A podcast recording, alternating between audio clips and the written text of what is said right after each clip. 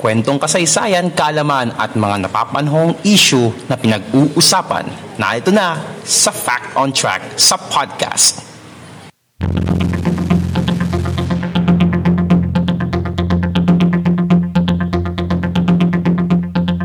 Fact on Track sa podcast.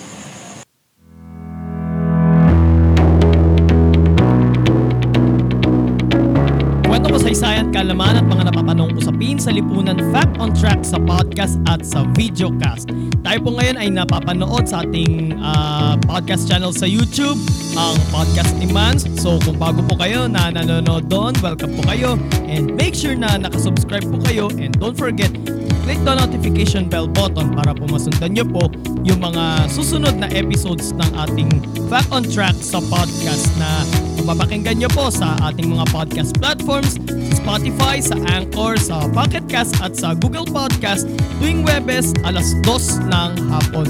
And kung nanonood naman po kayo sa ating Facebook page, Podcast ni Mans, don't forget to like our page. And yung ating videocast ay i-upload natin sa YouTube at sa Facebook uh, tuwing Webes rin, alas 6 ng gabi.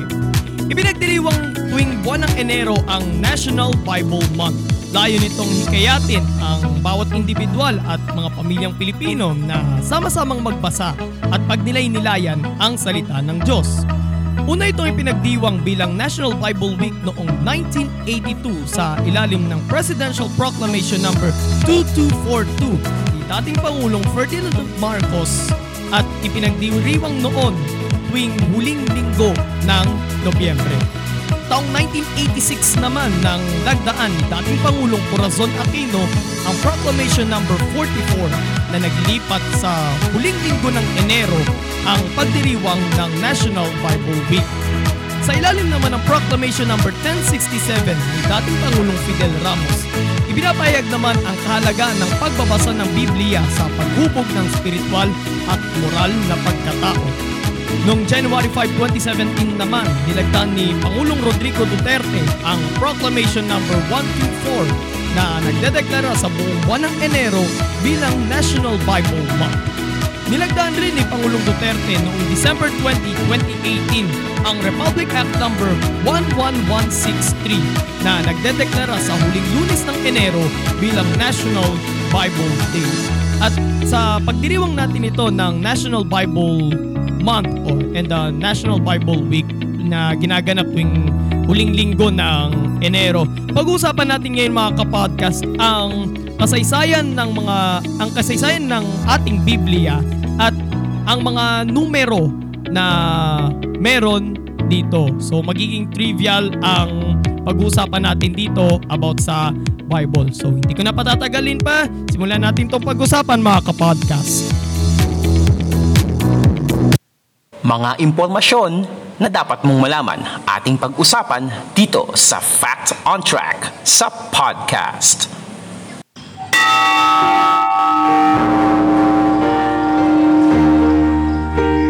Ay isang banal na aklat na naglalaman ng kasaysayan, katuruan, mga liham at mga propesiya. Ito ay tinaguriang Book of the Books.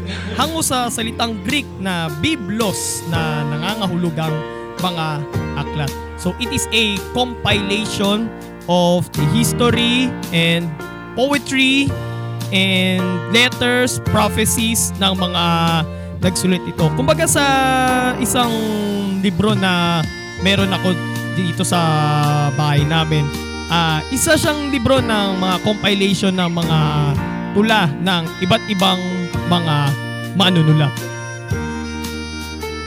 Ang kauna-unahang Biblia ay inilimbag ni Johannes Gutenberg noong 1450s gamit ang kanyang inimbentong printing press. Ang Bibliang ito ay isinalin sa wikang Latin mula sa Hebrew para sa Old Testament sa at sa Greek naman para sa New Testament. So yung dalawang parts ng Bible ay from Hebrew and Greek respectively ay trinanslate ni Johannes Gutenberg sa wikang Latin. Ito yung tinatawag na Latin Vulgate na ginagamit ngayon ng Vatican. Taong 1611 naman nang ilathala naman ang King James Version ng Biblia. ang kauna-unahang Bibliyang nakasalin sa wikang Ingles. Ito ay isinalin at ipinalimbag ni King James, ni King James I ng Inglaterra. Mula dito ay nagsulputan naman ang iba pang mga bersyon ng Biblia sa wikang Ingles, gaya ng New International Version o NIV, New King James Version o NKJV, English Standard Version o ESV, Good News Translation o GNT, at para naman sa mga kabataan, Contemporary English Version o CEV. Dito naman sa Pilipinas, una namang nailimbag ang Doktrina Kristiyana noong 1593 kung saan nakasulat ito sa baybayin script. Pero ang kauna-unahang bersyon ng Biblia sa wikang Filipino ay nailimbag noong 1905 ang Biblia. Dito naman umusbong ang iba pang mga bersyon ng Biblia sa wikang Filipino, gaya ng Magandang Balita Biblia na nailimbag noong 1973 ang Salita ng Diyos noong 1998 at ang Pinoy version ng New Testament noong 2018 kung saan nakasulat naman ito sa pinaghalong Filipino at Ingles upang mahuk na magbasa nito ang mga millennials.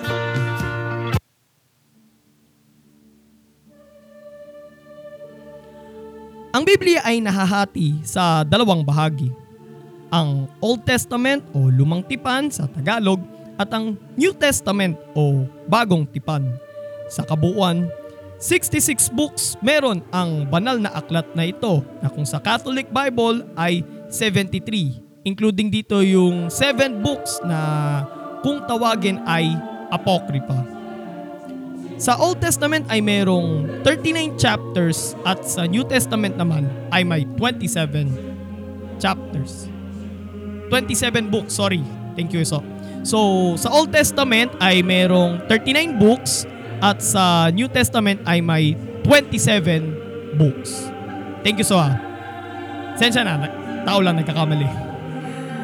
More than 1,500 years in the making, ang 66 na mga book sa Biblia ay isinulat ng aabot sa apat na pong mga manunulat. Sa 66 books, meron itong 1,189 na mga chapters kung saan 929 ang sa Old Testament at 260 naman sa New Testament. 23,145 verses naman ang binubuo ng Old Testament habang 7,957 verses naman ang sa New Testament. Sa kabuuan, 31,102 verses sa buong Biblia.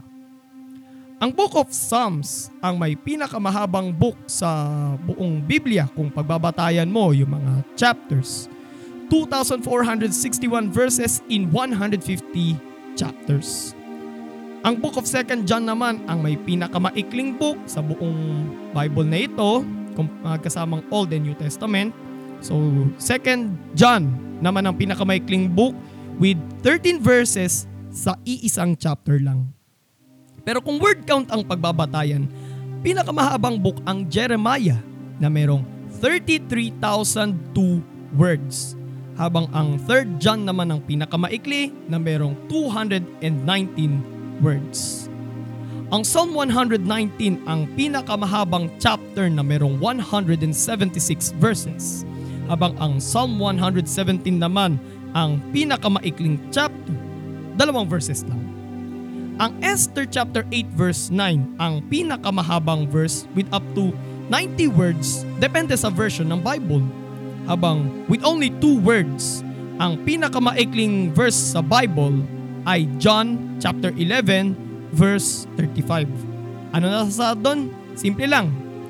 Jesus wept. Fact on Track sa podcast.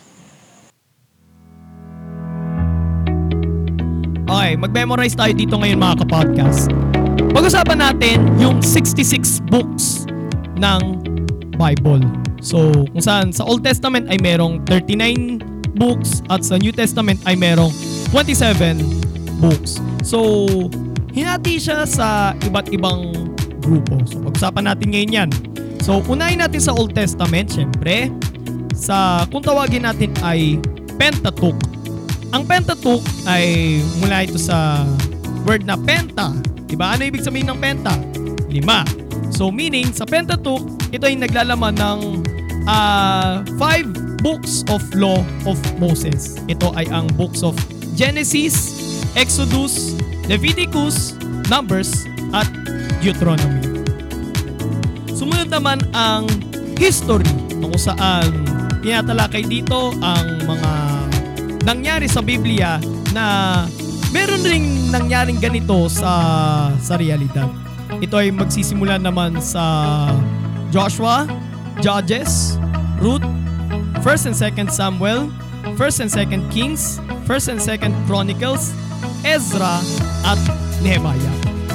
Ang susunod naman na group ay yung kung tawagin natin ay poetry na kung saan ito ay naglalaman hindi lang to basta ng tula kundi lahat ng mga papuri sa Diyos at mga at kanilang mga paghinagis. So ito ay naglalaman ng mga books of Job, Psalms, Proverbs, Ecclesiastes at Songs of Solomon. Pwede ring Song of Songs. Okay? Susunod naman ay Major Prophets. So meron ding Minor Prophets. Okay? So, yung mga susunod dito ay puro mga prophets ha. Pero unahin natin ito mga Major Prophets. Ito ay mga books of Isaiah, Jeremiah, at ah, Lamentations, Ezekiel, at Daniel.